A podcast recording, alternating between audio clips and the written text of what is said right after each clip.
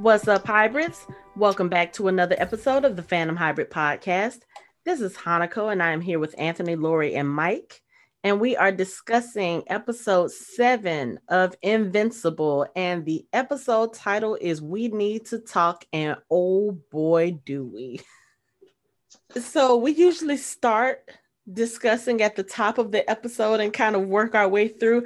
I don't even know if I want to do that with this episode because there's so much that happened. I'm like, I don't know where I want to start because the shit is like really hitting the fan in this episode. Yeah, I didn't realize how much shit happened in this episode. I mean, we have like the Mauler brothers and robot shit. Then we have like the stuff with Omni Man, then the stuff with Amber and Mark, and this like there's so much stuff in this in this episode. I was I was expecting to take a page and a half of notes. I got like three three and a half pages of notes. I was like, I just had to keep writing. I was like, holy shit, there's so much stuff. I gave up on notes. I was like, you know what? I'm just gonna play it in the background while we talk because there was just too much to go through watching this episode. It was it it's this episode was bananas. And I'm like, this is the penultimate episode. This is the one right before the finale. If this episode was like this, the finale is going to be bananas. I mean, yep. Uh, they did one of the rare jobs of actually delivering a penultimate episode that lived up to the hype. A lot of shows lost. Uh, we watch and heroes, and the penultimate episode sucks. But this one actually delivered. and no, I will never, I will never forgive those two. First Heroes season was perfect. Oh, yeah, it was, wasn't it? Uh-huh. Was, it, though? was yeah. it though? All right, where you guys want to start? Y'all want to start at the beginning? Do you have any particular thing that you want to start with? Because I'm gonna be honest, I need to talk about robot. let's start there. Yeah, let, us go ahead. Let's we, go ahead. We can, we can start there. And I just, I just want to say, you know, I told you I watched an anime where there was someone remote controlling a robot. And I was like, this is the exact same freaking thing.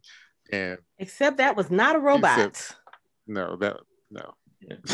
that was a severely deformed human body, and it was. Uh, the, well, the guy in the anime was was deformed, but he wasn't severely deformed. Like he was combined, he was confined to a bathtub but. Does anyone anyone did anyone else think that they just did like a baby a baby sub submerged version of Stephen Hawking for the baby because he was so smart and so intelligent and had like yeah even even I, the way I that he sounded that. even the way that he sounded reminded me of Stephen Hawking. I was like, yeah, you're right yeah, the voice was kind of similar. Yeah, he, he still sounded got, like Spot. It still sounded like Zachary. I mean, he did. I got MODOK out of it, to be honest with you. MODOK. I mean, MODOK was slightly in, MODOK was slightly insane sounding. Sorry. Yeah, that's true. But I think I'm gonna uh, revise that with Stephen Hawkins because yeah, I can see that. so the question has been has been brought up like we've been trying to figure out what the hell is going on with robot you know why he seemed to be i don't want to say obsessed with monster girl but it was kind of going in that direction that you know he just had a really unhealthy attachment to her. And we find out why in this episode. So the Mauler brothers have been building a body for robot and we didn't know it was like specifically for robot. And it was r- based on rex explodes his dna we'll, we'll, we'll oh we'll get we'll get to that. Oh we'll my god. We'll, we will get of to that. all, of all fucking oh, we will get to that. But Ugh. the Mauler brothers have been building this body. We find out that robot is actually a 30 year old genius trapped in a very deformed body. Like he is, it's one of those weird things that you see in science fiction movies and TV shows. He's got this deformed body. He looks like an overgrown adult that's like severely deformed. His his face is not formed clearly. His limbs are not formed clearly. He's just stuck in this grotesque form and he's surviving by living in a mechanical contraption filled with some kind of fluid that's keeping him alive. And I've been busting my brain trying to figure out where I saw something like that before, and I just cannot think of it. but it was just one of those oh okay and and then he has all of these robot clones that he's been controlling mentally Oh, and and oxygen and the air is toxic to him. yes air is Yeah, yeah. toxic to him which is why he's living in the little uh liquid stuff because if he breathes regular air it burns his lungs. It's just like robot you got a lot of things going on. The one thing we did not find out in this episode is how he came to be that way. Was he born that way? Was it a tragic accident? Was it was it a scientific experiment gone wrong? I, I think he was born that way. okay. But then I think it's one. It's it's that it's that it's that trope in sci-fi where his intelligence was the trade-off that he got for his deformity. okay It's sort of like that 19, I'm bringing guys back here. It's like that 1977 78 movie with John Travolta. Remember Bubble Boy? Mhm. yes You remember that? Yeah, it's sort of like that yeah but in a way more in a way more in depth. But yeah, it's like he can't be in the actual environment, but he can survive if he's got certain parameters. And it's like this thing is is that you've got these people who are extremely smart and like Stephen Hawking, and their bodies are just so misaligned, messed up. You just want to cry. I mean, you know, uh, I was watching it with Mark, and the first thing Mark said was, "Oh my!" He goes, "I just," he goes, "I can't even imagine." He goes, "How much physical pain this person is just to live on a day-to-day basis." But at the same time, he goes, "The trade-off is these are probably like the third or fourth smartest person on the planet." Or even like someone like John Nash, who was this brilliant economics mathematician, and his brain just was not cooperating with him. You know, Yeah. Yeah. it's the, it's the sacrifice that intelligent people. It's just the trope that that that great intelligence comes at a cost. But I guess in Stephen Hawking's and John Nash, it's like it's not really a trope. It's it's their life. Yeah. I mean, he kind of he kind of reminded the way he looked. It kind of reminded me of a combination of John Merrick, the Elephant Man, and Kuato from um, what's the movie Total Recall. Like it's kind of it's kind of a combination of those two, to me. And it's Right. like it, it's just like you said. It's just like we like y'all said. Like you you can't have it all. You can't be extremely brilliant and have a body that that can hold that can withstand. You know, you can either have a you can't you can't just you can't have it all, and that really shows that you can't do it. Yeah. So apparently what's what's going on and and the urgency with robot is apparently the mental link that he has with the robots that he's actually controlling appears to be fading out. He's starting to lose his connection because we the first instance that we see that something is really wrong with him is back at Guardians headquarters. Monster Girl arrives there from the hospital. She's healed, and they're having like kind of sort of a you know welcome home party for her.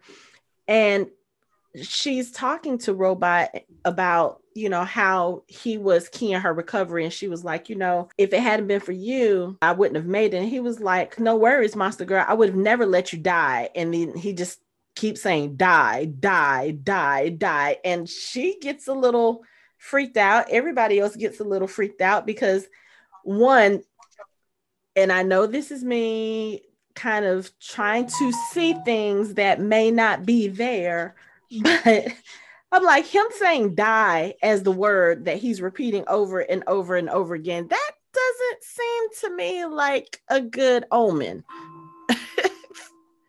Right. But um yeah, it's, it's just kind of like um foreshadowing much.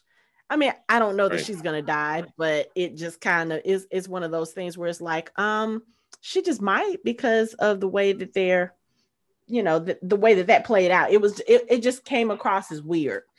And then that's when we see a truck driver approaching the Mauler Brothers warehouse, and they try to stop the truck driver because he's not supposed to be there. And when they go to start shooting at it, it, like literally the driver doesn't flinch, nothing is going on. And then they realize that this is a hologram. hologram. Yeah. You know, again, being being controlled by robots. So when he makes his appearance so that they can see the real him for the first time, that's when the brothers realize, oh, we've been building you a body. So this is where it starts to get weird because, like we said, he's using Rex Splode's DNA, which okay, that's already problematic enough. You're using someone else's DNA. Then when they start talking logistics and robot analyzes the body that they've made for him, turns out they added a few extra things because they wanted to be able to control him. Yep. They added time release, my, mycotoxin sacs, embedded cortical override, and seven, no, eight synaptic transceivers. Uh, it looks like they put the toxin in just in case they wanted to needed to kill him if they if he tried to do something, and then the cortical override to kill his brain, and the synaptic transceivers to possibly control him. And then I love how he said, "Please, I would have been disappointed if you hadn't tried." It just shows that he knows his audience. Like he was like, "Yeah, I'm, I'm, y'all are really smart." Shout out to them, by the way, because for them looking like they're just they just like beat shit up, they are smart as fuck. I mean, we said this in the last episode. The fact that they were able to build that cloning station just like Yeah. out of Junkyard. whatever. Right. yeah. I mean, they they have literally perfected Man, cloning. they, yeah. I mean, they Yeah, have it it down. Which is scary in itself because it would be, well, then again, no, because I was going to say it would be different if it was like scientists that were working for the greater good. But we all, I mean, we're all familiar with sci fi. That never goes well. Nothing, no. No That's- matter no. what the intent, it never turns out well. Cloning, messing with brains, none of that ever ends. well. Right, right. So anyway, they remove all of the extras. They hook them up to the cloning machine along with the new body, and they start the transfer. And this thing, I mean, even though it's animated, even though it's not real, I was sitting in my seat cringing. Like this thing looks painful as hell but basically they they transfer the consciousness of the deformed robot i don't even know we can't even call him robot now does he have a name i don't think he ever said his name He did. He did say Yeah, his he name. did. I forgot what He It he is- did. Okay I gotta find it. Um, but I, I did want to say that uh, didn't he point out that the real reason why he chose them was not really the cloning technology; it was their ability to do the mind transfer. yes That that was what Right. was key for robot was the mind transfer technology, which goes back to the conversation we had about which one was the original. right Because if it's a total absolute transfer of memory and brain, then it's basically the original. hmm And and that's why it's funny to always hear them argue about which one is the original because they essentially are all original. E- Right, each, Each clone isn't a Yeah. new clone with, you know, starting to have new memories. It's like a repeat of the previous person because it has Mhm. all the memories and feelings of the last one. right So I have a theory. so This, this, is is a the thing. theory free zone. so- I like every like there, there's always for a thing. you it is Stop. Hey, hey. for listen. you it is I'm I'm the one that said it. Let me go. Let me let me do this. All right. So we have the Mauler brothers. They always argue about which one is the original. I surmise to you that neither one of them is the original. I surmise that the original one cloned himself and the clone killed the original. And it goes that way. Like whichever one clones the other one, the one that is cloned kills the one that made the clone.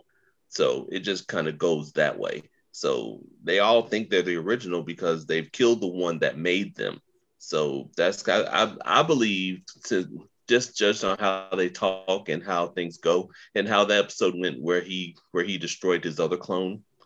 And I think I think that's how it that's how it works with them. You know, I'm going to agree. at this point does it even matter because you can't there's no definitive way for us to ever be able to tell so i, I I mean, it's the it, it's the weirdest weirdest chicken or the egg question ever. But I just think that you know right I think it might be important uh, down the line, maybe in a future season, if something comes up where they have to go back to what they call was it base code or basic code, and they have to do something uh, with the Mauler twins. I think it might matter then.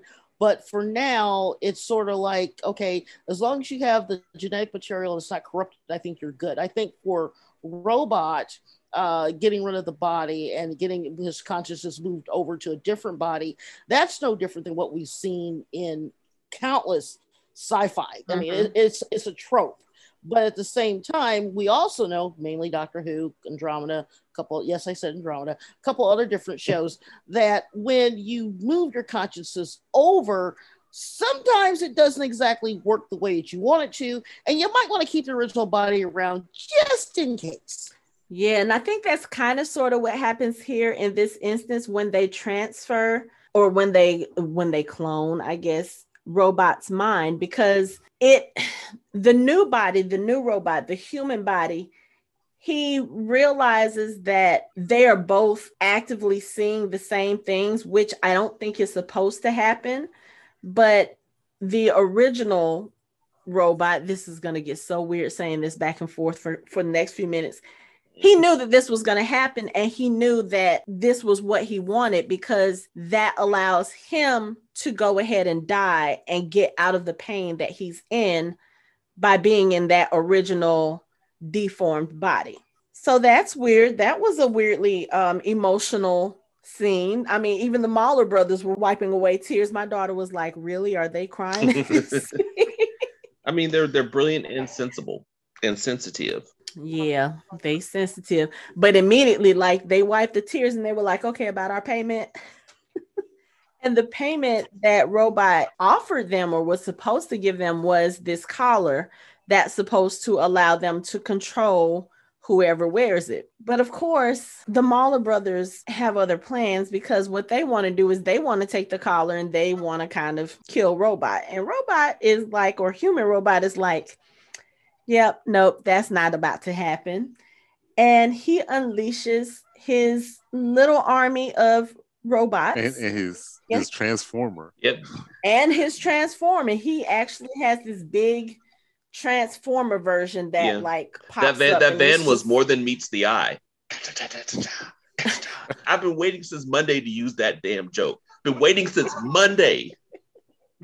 I was wondering which one of you two. I knew it was going to be either you or it was going to be Anthony. Really? But I was wondering which really? one. Of, you were wondering which one of y'all were going to come with the first Transformer joke. You knew for a fact that it was as soon as soon as I, I said Transformer, he knew exactly right. where to go. Exactly. I, I knew. I, it's like yeah, that, that was that, that's teamwork. teamwork makes the dream work. That was a perfect alley oop pass. He might as well have been Chris Paul. Like you. That was perfect. Appreciate you, bro. I'm talking about. No problem. Oh goodness, but yeah, so we're gonna we're gonna finish this out with robot. We're, we're I, gonna cir- we gotta circle back. We gotta circle back to this. We, you want to? You really want to? Okay, yeah. So we'll, we'll circle, circle back, back, because Robot, while he leaves his Transformer and other robots there to fight the Mauler brothers, he has to go back to Guardians HQ because some other stuff done popped off elsewhere in the world. So we're gonna start right back at the beginning. so it seems like the jig's up for Omni Man because now Debbie has an inkling of what's going on. She's already confronted him about it. And of course, he tried to play, you know, he played the narcissist, he played the, uh, you know, victim shifting, like, he, oh, he, I don't know what you're talking he about. He pulled out the deck and he tried every card in the deck and then every, every because Debbie gave him a very big fuck you before she went to bed that night. I do want to say the Joker big. I do want to say this. Even after he said, even after he said, "I just want you to trust me," she's like, "Okay, well, tell me what's going on." Oh, you just have to trust me. It's like, dude. She's trying. Like she literally basically asks you what the hell is going on, and you're like, "No, I'm not going to tell you." I mean, she really loved him. It's just that it's just that he really didn't reciprocate. He, I mean, it show it shows the the level of commitment that he lacks with this relationship. I mean, if he would have been, I mean, it's kind of a parallel between those two and Amber and Mark. It's like they're both they're both two trust issues right there that were not handled properly. Yeah, the but and he's like, "Oh, I'm I've been struggling. I was going to tell you this months ago."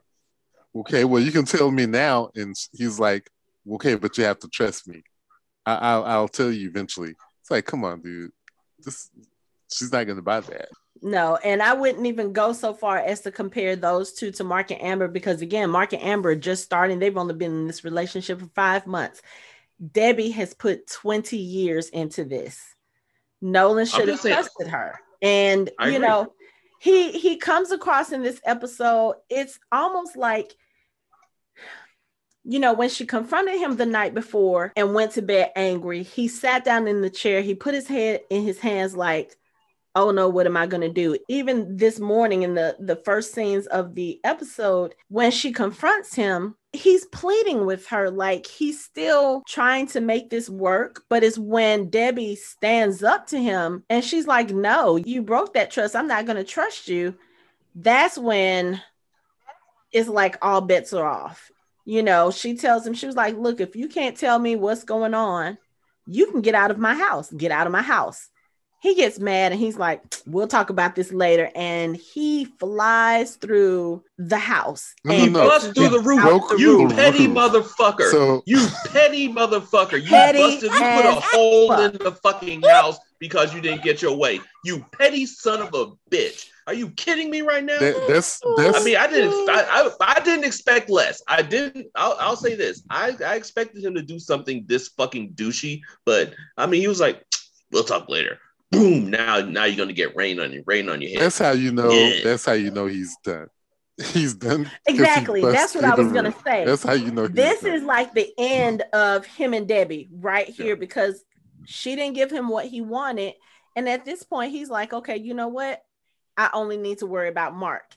And as soon as Omni Man leaves, you see Donald and some of their uh I don't even know what you call those invisible soldiers, the, the, ones GRC kind of, soldiers. Yeah. Mm. I think so, but Yeah. they just kind of yeah, the ghosts of disappear and reappear in the air.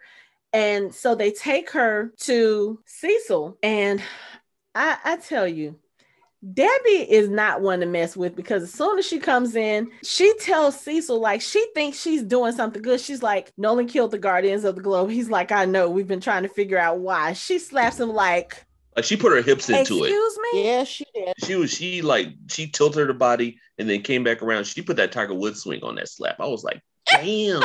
Man, She went in. let me tell you. she should have. Debbie is not the one to fuck with. Like she is, sh- she's sick of Cecil shit. But I mean, I can kind of sort of understand why Cecil kept it from her because again, he's trying to make sure one, they can figure out a way to take down Nolan if that's what they have to do. Two, if Debbie were to be in that house with him, knowing exactly what Nolan did, I don't think she would have been able to keep it up. I mean, we see from the moment she starts seriously suspecting, her behavior towards him starts to change and he starts to notice it. I think if she had had it confirmed by Cecil, it probably would have put her in danger. So, and I think, especially after watching this episode, I really do get the feeling, you know, we talk about Cecil, we talk about the fact that he's a hard ass and he's all about getting things done. But I think in this episode, we also see he really does care for Nolan. He really does care for Debbie. And this whole thing with what Nolan is doing is like a stab to the heart. You know, he even says that he was like, look, you know, when when he brings up Debbie to Nolan later on in the episode, Nolan's like, "Don't you speak her name?" He was like, "Why? You hurt her just like you hurt me. We have that in common." And so it's kind of like, yeah, I think Cecil is hurt, and at the same time, he's got to sit there and weigh. Okay, this is a person that I actually did consider a friend for twenty years. If he's this homicidal maniac, if he can just pick off people that he quote unquote called friends just as easily as he did, what are we going to do? How are we going to handle this? What can we do? And I think that's pretty much been Cecil's whole thing this whole episode. I mean, you see, he's desperate. All the things that he brought in, he brought in D.A. Sinclair Yeah. from the college episode to create more of those creepy ass robots. And, you know, he sent those after Nolan. He sent the kaiju after Nolan. It's just, there's a lot of stuff going on. And at this point, like you said, Anthony Nolan is just like, I don't give a fuck anymore. Y'all are about to see what I can do. And boy, oh boy. But before we get there, someone has something they want to say about Amber. We can Okay. talk about Amber. Well, Look, No, we we let's get this out of the way so we can go to the good stuff. all right, listen. I'm sick of this hoe. With all due respect, I'm sick of this hoe. First of all, okay, let's get let's get to the part where they drive back and Amber, like Mark's still trying to trying to be trying to make men things. She turns the radio up on him. Okay, whatever. She's mad. She goes in. He's still trying to explain to her. He's ready to tell her. She slams the door in his face. So he goes up to her window and flies in. He's like, Amber, it's me. I'm invincible. She's like, I know. This whole knew. She knew. Uh, I'm, I'm even. She knew at the university. She's known. She's probably. She probably had an inkling when she went over to his house the first time. She's known for a while, and then she has the audacity, the unmitigated gall to be mad at him for not telling her. To be mad at him for save. If she saw, if she was mad, she turned. She didn't see him. Then she saw him saving, saving his best friend. Why is she still mad at him? She is because he still lied No. to her. He still kept it from her. She has every she right knew. to be mad. She knew. She had. She knew exactly who he was. If she didn't know, if she didn't know before, she knew it at the university because she saw him. And there's no way she didn't hear William say Mark. There's no way she and didn't hear that. he that. still lied Absolutely. to her when she asked him where he was. He lied to her. Why didn't she just? go get Okay, help. okay, fine. Why didn't she But just why, say why is she Mark? particip- Why is she playing this game with him though? Why is she sitting there? It's not a game. It is a game. game. She's It's known game. this It's whole not. time, It's and not. every it's not a game. every time she asks him is a setup question. Every time, where, where were you at? Where were you doing? And he's gonna tell her, well, uh, I was doing X, Y, and Z, and she knew for months that he was invincible, and she's still asking him, where were you? What were you doing? That's a game.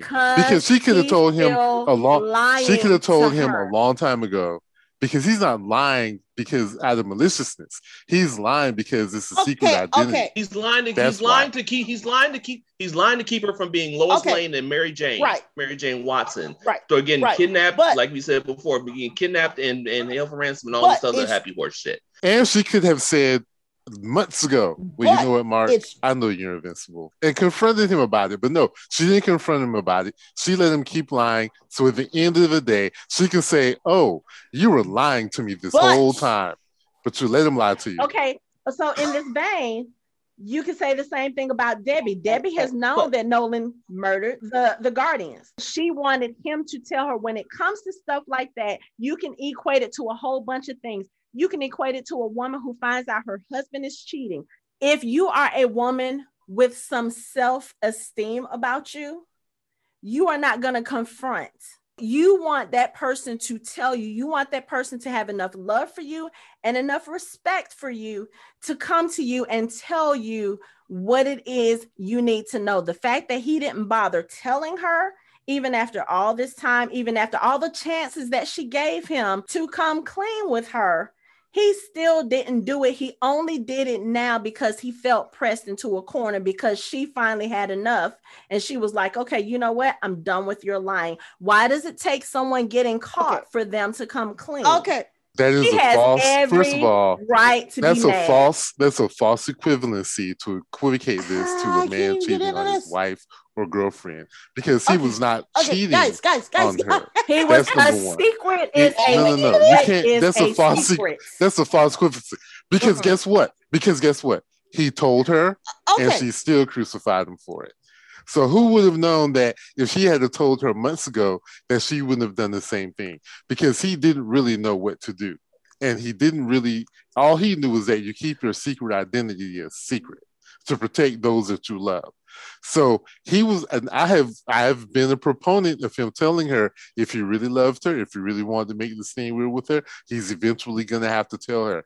So when he finally tells her, what does she do? She crucifies him. And I don't think that's fair because now she can sit there and say, Well, you've been lying to me for months. And I don't think that's right. And that's all I'm going to say about it. Okay. I can't get worked up over this because I was the one tell saying that he should have told her already.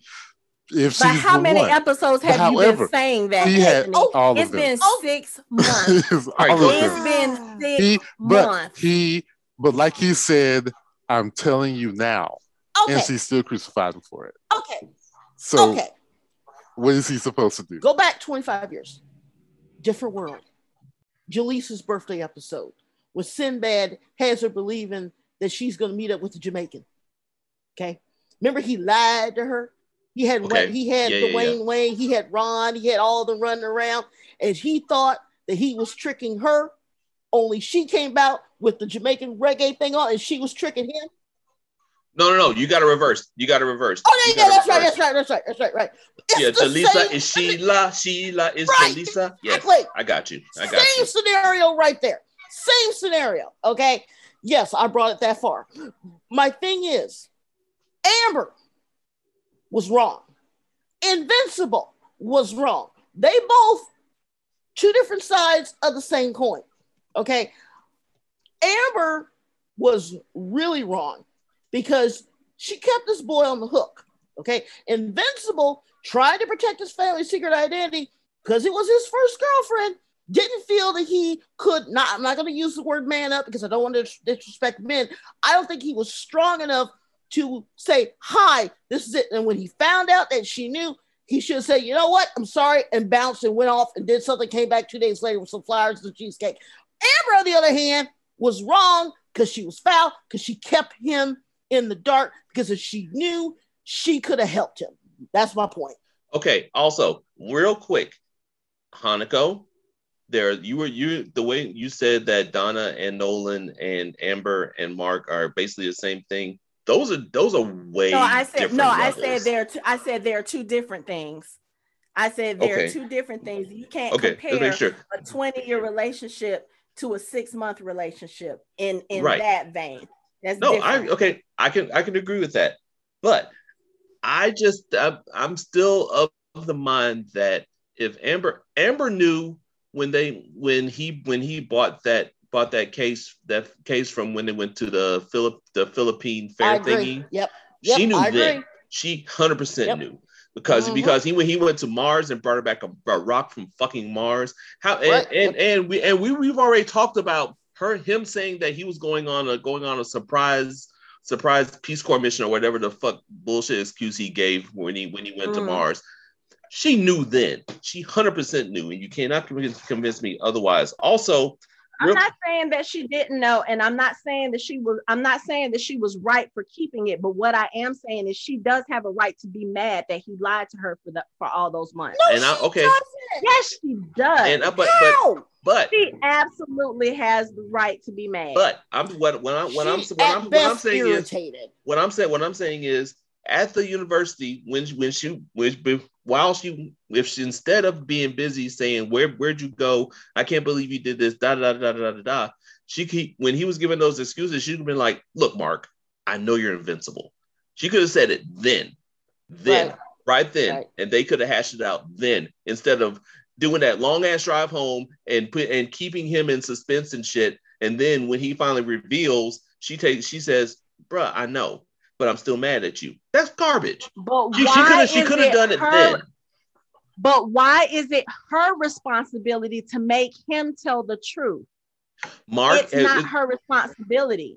okay. Mark's a child. All right, look, Mark. This is this is Mark's No, but first. she, this- but okay, she hold has on. No, sense than he does. No, give Mark, no, no, no. Mark, this is Mark's first relationship. We can all agree that Amber has way more common sense than Mark. We can agree that Right. that that Amber is way more mature than Mark. Right. So Mark wasn't really to be. If we're gonna be, if we're being totally honest with it with ourselves, Mark wasn't ready to have be in a relationship with anybody. This is his first relationship. Of course, he's gonna fuck it up. We've he all wasn't. said this too. He, he wasn't ready. He wasn't ready. So yeah, he's gonna make some mistakes. Plus, not only on top of this being his first romantic relationship, he just got his powers. How the hell is he gonna tell? I mean, he what is he doesn't even know how to handle that.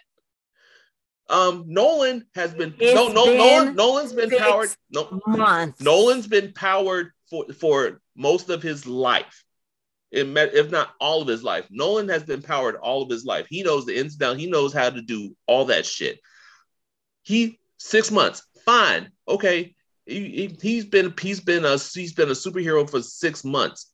That's nothing in, in comparison to when to what Nolan to, to how long Nolan has been a and superhero. He's been in a he relationship with her for five months. You are not gonna sway me on this. He should have told her, and she has the right to be mad. I just don't. I just don't get it. Also, she real- has. I say, and, I and even especially with what she says, she tells him, she said, "You made me feel unwanted. You made me feel like I couldn't be trusted, and you made me feel unappreciated." Did she even listen to him? No woman did she even listen? She said all of that.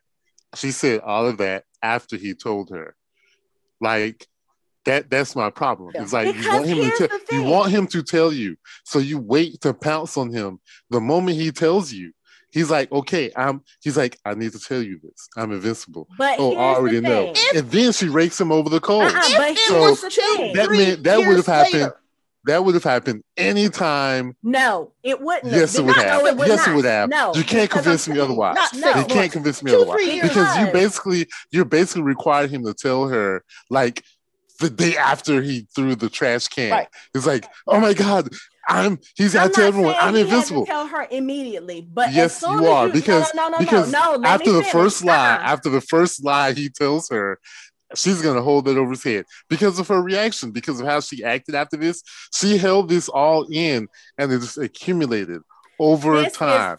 She allowed it to accumulate over time. So no, she can't get mad at him. Yes, she waiting. can. No, she because can't. This is no, she can't. because this is her fault. Because all, of her all, feeling when he told her, no, no, no, no, no, of her no, feeling like her time is disrespected.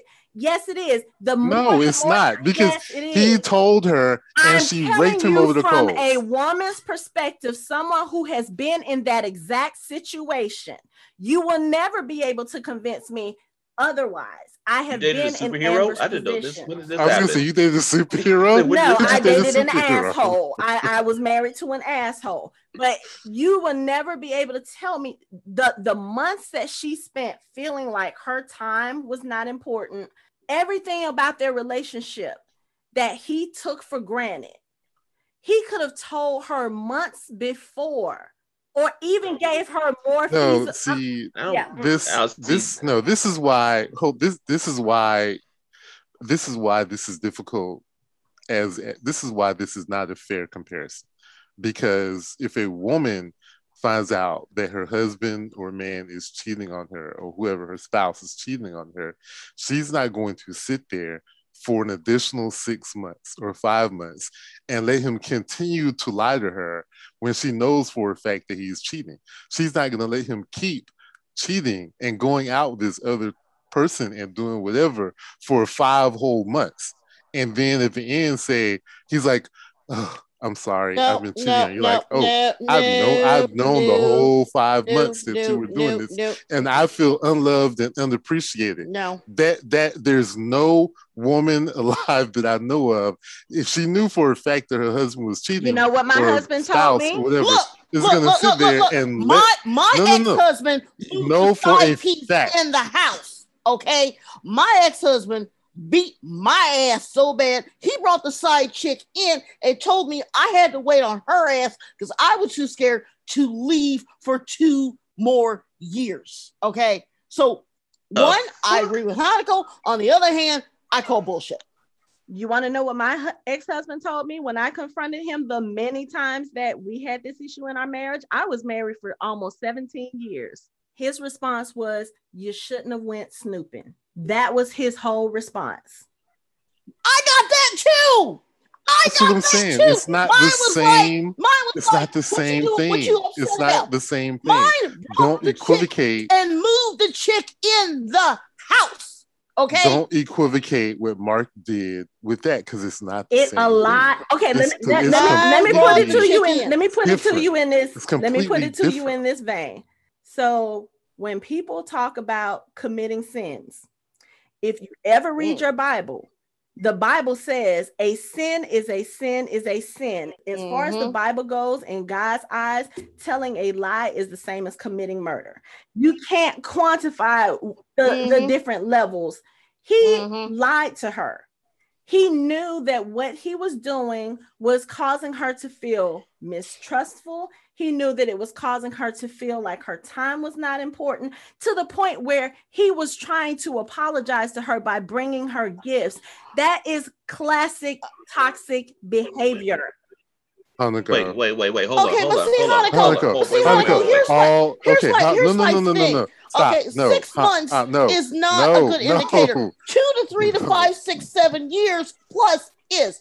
Six months is not an it's a start, but it is not enough time to have that addictive, abusive behavior. Six months, they're 17 years old. They don't have those parameters set in their minds yet. Yes, she should have been irritated. Should she have been pissed? She should have acted. Did she deserve to act like Whitley Gilbert? No. Pissed? Yes. Him, on the other hand, he needed to understand that relationships when you're a teenager are vastly different from when you're an adult because they're still learning about Amber should have at the very least had a little bit of woosha. Okay, I'm gonna sit back in the cut and I'm gonna see what he's gonna do because they're both 17. The Bible also says a lot about forgiveness. And I didn't see any still of that coming from You got to give her. You Uh, got to give her time to work one, through that. he was no no no no he was he was admitting he was months. he was telling her what he was he was admitting that he was wrong and he was apologizing and she still raked him over the coals She shouldn't have done and I still also think it was unfair for her to sit here knowing that he's lying to her to allow him to continue to lie to her Mm. just because in the end she's just going to take all of that and dump it on Why did he And come that's- clean and with her not at that point? fair Because she had. Yes, it does. does it, matter does. because if her if her desire if her desire was for him to come clean He And he tells her, "Look, because I'm He invincible." had no other option because she had already decided that she was mad enough to be done with him. That's the only reason why he told her. And his, in his mind, she has already she's been mad and done with him several times in his mind, he's like, okay, if I tell her, I can win her back. Same toxic behavior as a as a man saying, oh, if I tell her I'm sorry, she's gonna come back to me. No, no they've they've already had the same song and dance he's uh, has apologized and she's come back and said okay we can start and over. he keeps doing it over and over. and guess what this time he didn't and she took all of those times before and dumped it But all on him. she him had already and him broken over up with him. Why would he wait until that point to say, "Oh, this is why"? So now that I've told you this, now you should forgive me. And and no, no, and he's telling her because he feels like it's the right thing to do. Look, No. I, I'm gonna tell you that I'm invincible. Yeah, I should have told you this before, but I am invincible. And she's like, "Oh, well, I already knew that." He And told I her think that's because she completely didn't want to hear any more excuses from him. And I'll be, I, I would be very interested to see how listeners feel about this whole thing because I've seen, I've seen both sides of the coin on social media. People discussing it. Like some people feel like Amber is right for standing up for herself and not allowing that that behavior to continue. Some people think that she's wrong and she should, you know, she should have been like, oh, okay, we're cool. But No, she didn't have to be like, "We're cool," but she didn't. She she doesn't. It's it's very difficult to sit here and and and feel like it's okay for her to to rake him over the coals for something that she allowed to I think continue, Mark's. I, I that she knowingly allowed to continue. I think Mike's and arms all all the- fall off. Go ahead. I'm sorry. Go ahead, Mike. I said I was. I said I was done. I'm done now. Ah, shit. Okay. All right. Okay. First of all, um, all, all that shit that happened to you two ladies was bullshit. I'm sorry it happened. You know, guys suck, throw rocks at us. Okay. Secondly, my whole point in this was that I understand that they've been in a relationship long enough for him to to know if he can trust her in telling her his secret identity. I get that. However, this is a teenage relationship and this is his first relationship. Also, we're dealing with the fact that she is known for an indeterminate period of time in this six months that he was invincible or a superhero or something was going on with him in that vein. And she still didn't confront him, ask him questions, beat around the bush. She didn't give him give any clues to say, hey, even even when he got his ass beat and she took Atom Eve's word for it that he got hit by a fucking bus. She believed it and still went on I don't know if she I don't know if she had figured it out by that point because I think what she says okay. to Mark is that I think she said she had known for a couple of weeks. She no, I see. I don't believe. I don't believe that. I think she. I think she. I think she's known longer. Even if she didn't, again, to my point, she knew at the university. She knew then. Even if she didn't figure it out by William blurting out Mark's name when he saved him, she knew before then, and she saw him saving lives. Either that's either that's her not caring or that's bad writing. It's one of the two things because he said his name kind of loud. I mean, I'm sure. I mean, even though it was just them around there, she probably could have heard, even in the distance, something that sounded like Mark. So, even if she she knew, I'm not. I'm not gonna. I'm not gonna defend the fact that he didn't tell her. I'm just. I'm just saying that she could have. I'm. I'm. I'm judging her on not saying something at the university because she could have said something instead of breaking them across the coals for leaving and going to get help or becoming the help. She could she could she could have said then that she knew and and prevented all this. And she'd been like, okay, I know you're invincible. Why didn't you tell me? They could have had it out then, but she strung it out until they went home. She made him. I mean, it, I just have a problem with all that. I also have a problem with with them showing her. Okay, I think I said last in the last episode that Amber in the comic books was white and they made her black in this series. And I and that kind of struck me the wrong way. I don't know if I'm looking if I have my militant headband on with this or not, but they're kind of showing her as the black as the angry black woman stereotype. And it's a it's a tired trope that you know she just doesn't care. She wants yeah. her own way, blah blah blah. And it's like that she's being yeah. stubborn, ornery, argumentative, and she's just doing whatever she wants to and is not and it's being unforgiving. And I kind of have a problem with that because it just just for the fact that she was white in the comic books and they changed her to being black. I'm like, okay, I don't see why y'all would have done that, but okay. But then giving her making her act like this is still problematic to me as well but I'm sticking, but I'm sticking to my gun saying that she she reacted that she could. They both could have handled it way better. I do agree with that. Um, yeah, this is the one that we are going to have to agree to disagree because even even with your assessment of her being portrayed as the angry black girl, I'm not looking at it like that. Like I said, I feel like Amber is standing up for herself. She's standing up, demanding that she be respected as a person and as a girlfriend. And she's showing Mark that you can't do anything and just treat me any kind of way and then expect it to go away with just an apology like, oh, I'm supposed to forgive everything that you've done over the last six months. And she does say in this scene that she figured it out a few weeks ago. So it's been a few weeks. But again, that's a topic that we will have to agree to disagree with because I look at it from a totally different perspective. And I'm, and I'm fine with that. So I, I can I, and I can I can appreciate that. And that's and that's fine. And and that's but her knowing for a few weeks still goes to my point that she she went off on him at the university for nothing. She could have handled it way better. She could have handled have it better. It, it, knowing knowing now that she knew, she could have handled that better. But I think again, I will stick by my statement. That's she fine. was probably in okay. shock. She was probably scared, right. and yeah. I think at this point, like she said, she figured it out, but she it wasn't anything that was confirmed. And in her mind, regardless of who he is as a superhero and what he's doing, all she knows is she was there, she was in danger, and he left.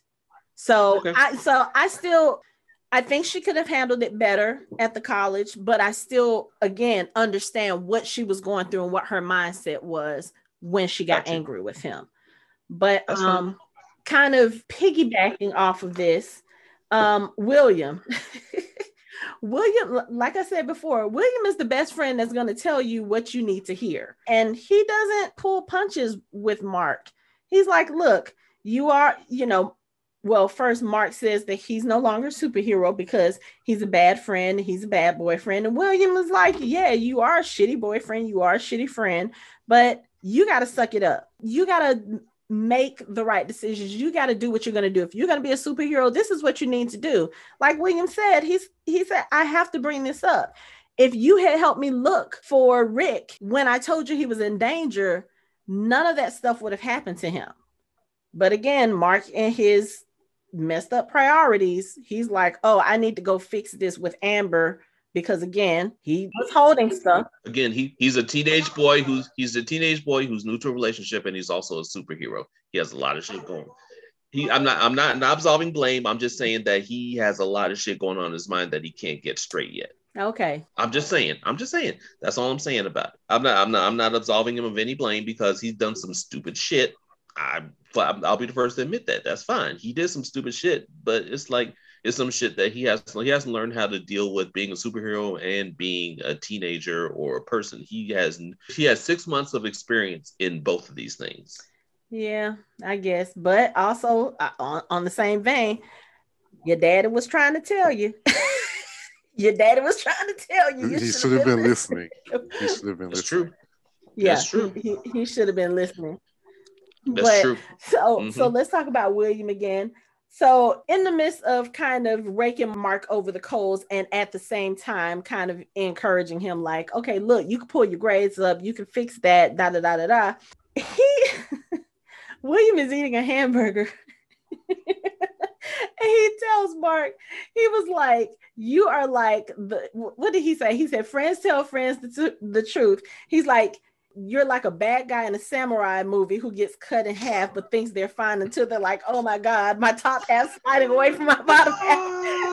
And they visually show this with his hamburger, the top of his burger falling off into the fast food bag. And I was like, That was just it was the corniest thing, but it was so funny because I like this about William again. William is one of those, he doesn't pull any punches. And he's very funny with the shit that he says, but he makes a lot of sense. Like, Mark, you need to start listening to your peer group a little bit more. You need to start listening to your parents a little bit more. But, you know, It's just a flesh wound. Thank God. It's just a flesh Right. it's but the right, flesh wound. right. And then all of a sudden you're falling into five pieces on the ground like that dude in uh Shadow and Bones uh second episode. or like Victor in Underworld. It's just like Or the, the Black Knight in um, Monty Python Search for the Holy Grail. why are there so many examples of this? Or like, or like Frieza being cut in half by Trunks yes, in Dragon oh my Ball Z. God, yes. Why are there so many examples of this? because it because it's an anime trope. There's a whole lot of them. It's like, what's his name? The swordman Kenshi. Like, what's his name? Uh, something like that. But it's, Kenshi some- something. I- but it's I- like, he- I know what you're talking about. Uh but yeah, it's like he does that shit all the time. It's like I love I love the memes where they have they have the guy with the sword. He goes like this, and he's like, "What'd you do there?" And it's like, oh, and they slide apart like that, like even from just going like that. Yeah, anime is awesome. But it- it also is. shout, shout shout out to Mark for when when Mark Mark told Mark told Will that his dad was Omni Man. He was like, really? He's like, oh. Of Why did. I never How'd see that? How did I never see that? I was like, I think is that that seemed like kind of a little fourth wall break by by William. I was like, okay, that was funny as shit. Like I probably really should have seen that Yeah, I mean, because like, because Nolan because he doesn't he doesn't put any glasses on. He doesn't It does really nothing. protect his identity. It's like nothing. And, and he flies, Nothing. he flies But I out mean- of the Damn house like there's no one else living in the in the neighborhood. right. Like, He has, like yeah, he's in a whole neighborhood, an entire neighborhood. Did they not walk around? Like you see him go straight up in the air and shoot off to Naples to get pizza and come back. Like nobody saw that shit. But like we said in the last episode, it's the same thing with Atom Eve. Like, how was she in their school and Mark had no clue? You know what? Let me just let me let me stay off Mark. let me just stay off Mark. Right now. Oh goodness. So anyway, Oh, Lord have mercy.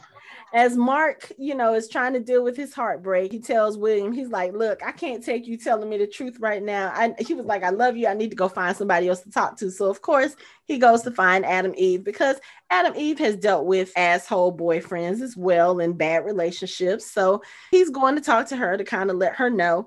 And she doesn't give him as hard a time, but you know, he he tells her he was like, "You were the one who told me not to tell her that I'm a superhero." She said, "Yeah, but I also told I also did not tell you to make her feel like shit and to ignore her and to, you know, whatever. Anyway, so while they're yeah, I mean, I mean, he's just getting advice from all these people. He's not listening to it, and now he's now his relationship is in a mess. But while they're sitting there talking back at GRC headquarters, they're tracking Nolan and they realize that Nolan, who has cornered William in all of his Omni Man gloriness to try to find Mark, he realizes that Mark has gone to go talk to Atom Eve. And he's on his way to them because he's trying to head Mark off now to kind of explain what's going on before Debbie can get to him or before I, I, think at this point he doesn't even think about the GRC. He's just like, okay, I need to get to my son. So Nolan goes to his house and he's looking for Mark. And while he's there, he I don't know, did he sense a presence or did he hear something? I can't remember. I think, I think he heard he probably heard them moving slightly Okay. So I, I just had flashbacks to um Homelander. Homelander yes, yes, and the boys. Yes, yeah, yes. Homelander in the cabin. Yes, I have that written down. I was like, damn. Like even almost some of the same moves, like the gun being pushed into one guy's face and you know, him sliding someone across the counter and their body breaking in half and guts are all over the counter. He cut a guy in half with the countertop. Like it was I, I sat here watching and and of course they're shooting at him and the bullets are deflecting everywhere and i just looked at this and i was like you know what this is not going to end well for them and literally the whole scene i was like him and homelander they they must be like kindred spirits and i cannot tell you yeah. how many memes i have seen since this episode with homelander and Omni Man, like there's the one, you know, you know, they have the one where the two Spider-Mans are pointing at each other. They have Homelander yeah, and Omni Man like that. They have another one where they were like tag team partners.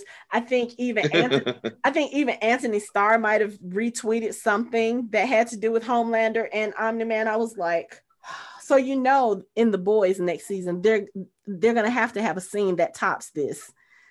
And I think it's just gonna go back and forth, back and forth.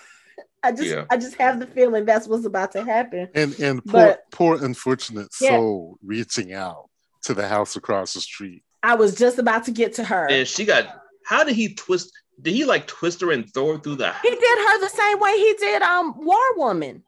War Woman was the same way when he killed her. Well, he he, he, he just broke twisted. her neck. He twisted her body. He twisted that guard's body. Like her body was twisted. No, War, like War Woman's body was twisted too. I thought it was just her head. No, it was her body. Like her her whole torso was opposite the way it was supposed to be. And she did he did this to this poor woman. And then, like you said, Anthony, she reaches out for the house. And my daughter and I were looking like stupid. But uh, of course, I think at that point, she probably wasn't thinking anything beyond, I've just been killed. Help me, help me you know, or, she's probably I'm, like, I'm get the fuck out of there. She's probably trying, even if she was trying to tell him to run, it's just like, it's, you're not getting away. And, and shout out to Donald for being pretty evasive because he dodged him that one good time. You know, Donald was holding his own for a minute. You know, it was he was like, look, he got his people out. He's trying to reason with Omni Man. He's like, look, we were watching you guys just for your family's protection. Like he's still trying to play that angle. Like, hey, you were attacked. We wanted to make sure nobody was coming after you guys. Omni Man is like, I'm not with your bullshit, you little lapdog. And then Donald jumps behind the desk and comes back with that automatic rifle. It's like, okay, we we already know Donald's not making it past this scene, but like you said, right, but but but he reached he went out like a G, like real with his Omni Man quickness, and and he slid and up under him. he did a combat roll. I like, was like, oh, okay, Donald. Yeah you got some there, but that poor thing, once Omni Man got hold of that spine, I was just like, uh, I can feel oh, your spine. Okay. But the fact that he still was able to get those words out, it's been an honor, sir. And Omni Man is like, who are you talking to? Who you think he's talking to? Come on now. Who is Donald gonna say that to? Is de- yeah, it's definitely not you. But then Donald blows the house up, and Cecil and Debbie and everyone at the GRC is watching all of this. And Debbie, of course, she's like, Oh my God, did y'all kill him? Is he dead? Oh hmm. no, oh God. Nah. And Cecil was like, No, we probably just slowed him down a little bit. And then they so he's like, Or maybe not. Right. And he was just standing there. and then he opens his I hand was and had like cheering. he opened his hand and had like Donald ashes fall out of it. I was like, I think that was that was pieces of bone. I, I was standing on the top of my uh, uh, ottoman chair stool, and I was going, "Yes, yes!" Just because, Why? Yes, because they blew him up. You actually no, thought that yes, because it was better. actually awesome to actually see it. I don't care one way or the other. I was like, that was an awesome scene because this is what I want with Invincible. I want awesome comic book moments, just like all of us nerds. The first Spider-Man, you guys, you know, you did it. The very first Spider-Man movie, or when you saw Black Panther in uh, Captain America: Civil War, we watched to see the poses. Did he land the right way? Did they do the webs the right way? That was sort of like that. Yeah. But you know, it was funny to me because while Debbie is watching all of this on screen, she has the nerve to call Cecil a monster for blowing him up. Um, excuse me, bitch, did you not just see your husband crush this man's spine with his bare hands? Like, who is the monster? The 12 people that he just tore in half and Right, What about the other 12 uh, poor unfortunate souls right. that he so at this point, I'm like, I, I I know Debbie is kind of, I know she's kind of in this weird in between place. Like she knows that her husband is this murdering monster, but at the same time, this is her husband. I'm sure she's kind of looking at it a bit, you know. Yeah.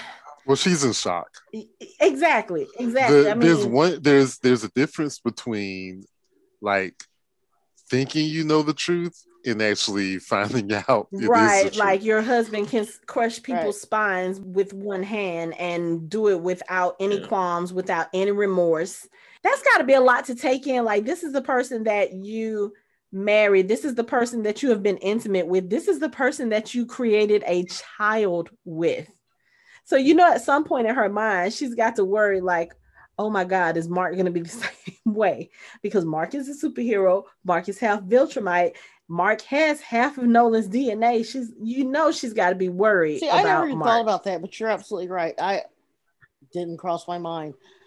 But you know, I, I think more so not is Mark going to turn out that way. I think the, the, the bigger question is is like, what have I done? I mean, this is somebody who, like we said before, doesn't appear to have a whole lot of friends. She's a real estate agent, so that can sort of be sort of like a, a solitary career because you don't really don't need other people other than maybe get some keys or something, right? Uh, and don't have long lasting, Right. long lasting right so like she's that, yeah. basically it's just been her her husband her kid you know so it's like uh, uh, I'll, I'll, I'll use myself I, my husband and i we don't have kids we're middle aged i basically don't talk to anybody all day unless i talk to you guys or my husband so for me my world is very small as far as communications are concerned Mhm. so if I see something, or if I hear something, or if I see something occur, I want to vocalize it because I'm like, oh my God, I'm so shocked. With Debbie, it's like she doesn't have an outlet and she's there with Cecil. They're in the headquarters and she's seeing all this horrific stuff, which, to be fair, again, using myself as an example, if you have a lot of time to think about stuff, it percolates in the back of your head. I'm talking everything from should I wear mm-hmm. plaid or should I order the silverware to what should I get for groceries? All, stuff is always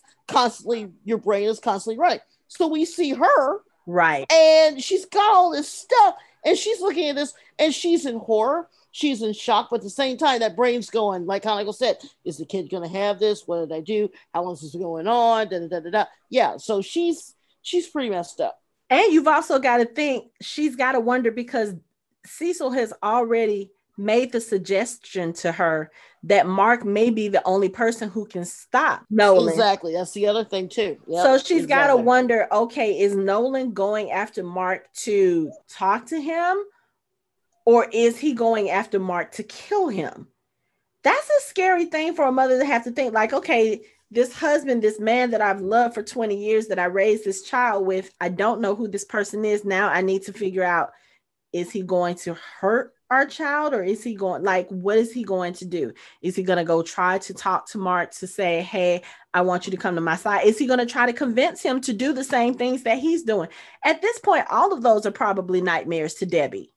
Yeah. because even if nolan wants to get to mark to talk to him what's the first thing he's probably going to do? He's probably going to say hey your mom is probably going to call you and tell you these things about me I think she's a little delusional. She's not thinking straight. I would never do this. But he's going to go in and start working that territory, you know, because that that's pretty much what Mark has become now. He's become territory for him. Like, oh, I need to go claim him before Cecil claims him because you know that's what Nolan is thinking.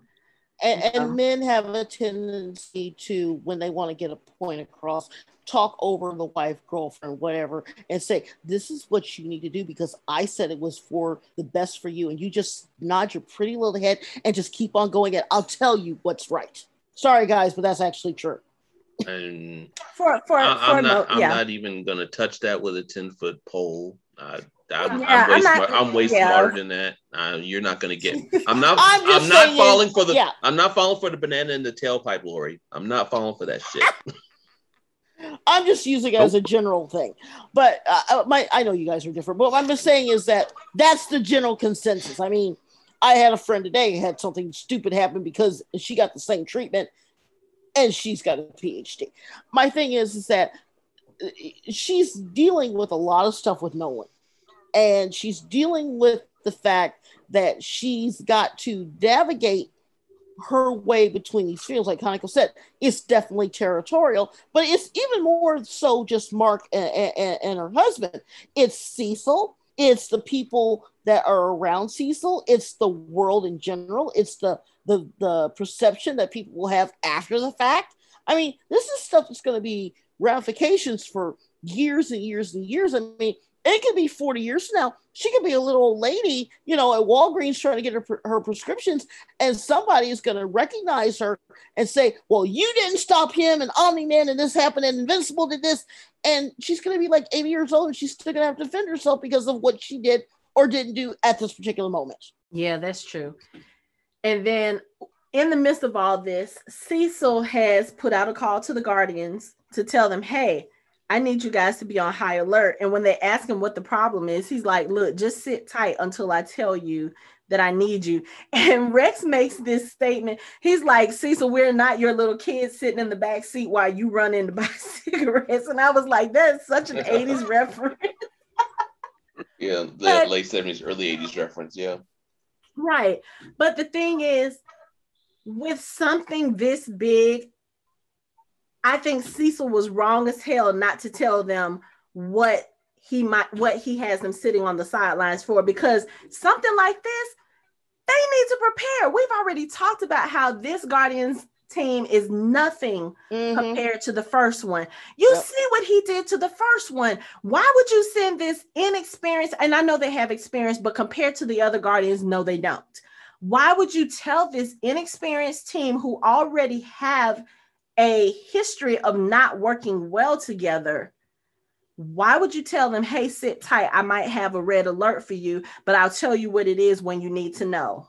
Excuse me? my my my bigger question is is that where's their version of the x-men i mean come on the the guardians can't be the only a level team that they got i mean it, it's so that's pretty No, It they, was. They, they The- were. yeah, the A level team got it. I know, I I know, but what I'm saying is, is that you would think that they would at least have uh, a B plus. Somebody, there's got to be somebody other than the team, teen, or the force fires, or whatever the heck. There's got to be more people, but at the same Didn't, time, didn't he say the team team was number four Yes. on the list? no, that was Like yes, we're we're a team number two and three. Uh, right, and then that one group that keeps getting their I- ass kicked. yeah, the what is it, the Lizard League or something? I think they Listen, yeah, the no, lizard no, it lovers, was something lizard lovers, or yeah, something, something no. like that. Yeah, but uh, the the power level set on these people. I mean, I keep hoping for like uh, a JSA type of a group with uh, Cecil being a member of to come out of the woodworks and you know, like they did in Smallville and you know actually kick ass like our. I, I I- I don't think that's No, gonna happen in I this know, I world. think I you're think the point. I think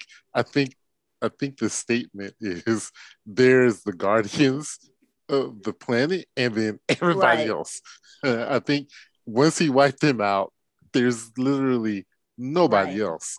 So basically, Anthony, what you're saying is it's Watchmen. Okay, fine, Yeah. pretty Yeah. much. fine. Yeah. Yeah. pretty much and and and he I, I i don't i don't know i don't think his strategy is i'm gonna hold them in reserve i think his strategy is i want there to be somebody left if all hell if hell just just you know if everything falls apart Right. I want to at least have someone still around and i think You that's- have all of those his- hundreds his of superheroes that auditioned for the Guardians that didn't make it. You can fall back on them, or you can at least I think- Right. I them. think Okay. they've- Okay. they've already made the calculation that Right. there's If those- nobody. No, there's I- those- yeah, I'm- those I'm- okay, if- think it, hold, hold on. If you, if we, what we know about Cecil is Cecil leaves no stone I unturned, know. right? right, right. if he right. knew that it would make a difference, Yeah, trust me, he would have had it ready I to go. know. But he and knows also, there's absolutely nothing. And the one person he might have been able to get some help from, he sent him back to hell. So Right. right. true. this is true. There's you can't pull John Constantine out your ass if you send him away. true. Also, I mean, if if the Guardians of the Globe are so bad and these other other superheroes tried out and they couldn't even make it, what the hell are they even gonna do? I mean, they're gonna they're they're about they're literally no good at all. Like there's that that's they're they're basically Yeah. cannon fodder. They're But I mean, there were the hundreds infantry. of them. Maybe if they, and I'm saying this very facetiously, there were hundreds of them at that audition. Maybe Right. if they band together and fought them all at once, then that, that might be It's just gonna it's just gonna be Look, there, there's no, there's no Animal Man, there's no Apollo, there's no Midnighter, there's no Hour Man, there's no Captain Marvel, there's nobody. there's nobody. And I, I know. I knows just, Yeah. I just listed like there's three level. nobody. Right. And, There's nobody. and and the bad thing about it is Cecil, I believe, understands this. And not only does he understand how screwed up they are, he also understands that no matter how much preparation they could have done over the last 20 years, it wouldn't have made a single difference at all. And and you also notice that Cecil is not going to send people needlessly to Yeah. die. I noticed that too. every countermeasure he Yeah, used right. did not involve any like regular Right. people. I noticed at that, all. Which also brings to the fact that I still believe we won't see them like you said, Anthony. I agree. I still believe that Cecil comes from an older age of heroes where they had their version of the JSA. He's maybe the only survivor. And the reason he's director in Team Lee is because he survived and he saw that there wasn't a Sandman. There wasn't, you know, uh, an old school Atom. There wasn't an old school Green Lantern because he managed to make it through. But See, I thought I, I feel like he's more like Nick Fury. He doesn't have any Yeah. superpowers, but he knows a lot of shit. He knows a lot of Mhm. people, and yeah. he's a very good strategist. yeah. I actually, you think know what? I'll give you I that think one. that's what he. I'll, I I'll give you uh, that one. yeah. Yeah, but he's definitely old school, but he definitely has experience. But it, um, and like we didn't see it, we'll see it probably season two or three. The the one that they sent back to the John Constantine character. I'm just saying that because I've been drinking Fireball. Damien Damien Darkblood. Darkblood. Thank you, thank you. Like I said, my memory is a little iffy tonight. But uh, with him, sending him away the, the way that they did, I I, I actually because you've seen these characters before. Uh, how much juice could he have actually lent to the situation? Because usually when you have magical characters like that, they're good for certain things, but when it comes to actually throwing down, they're actually not that good. I don't know because we really didn't get to see anything regarding Damien Darkblood's powers. Like most of what we saw of him was him sleuthing and putting Which is what they usually are. Right. Question, uh Etrigan the Demon. Yeah, uh yeah, Right. those characters are more detectives, like uh Detective Chimp from DC Mhm. Comics. Or though you you know, in tra- uh, trans a little bit, but those characters are mainly detecting. You don't really see them kicking ass. I have well, I did see one panel, but you don't see Detective Chimp kicking someone's ass. Yeah, and you know, I, I- I just kind of wonder maybe Damien could have held his own for a little while against Omni Man because even Right. when Omni Man came to confront him, Damien wasn't scared.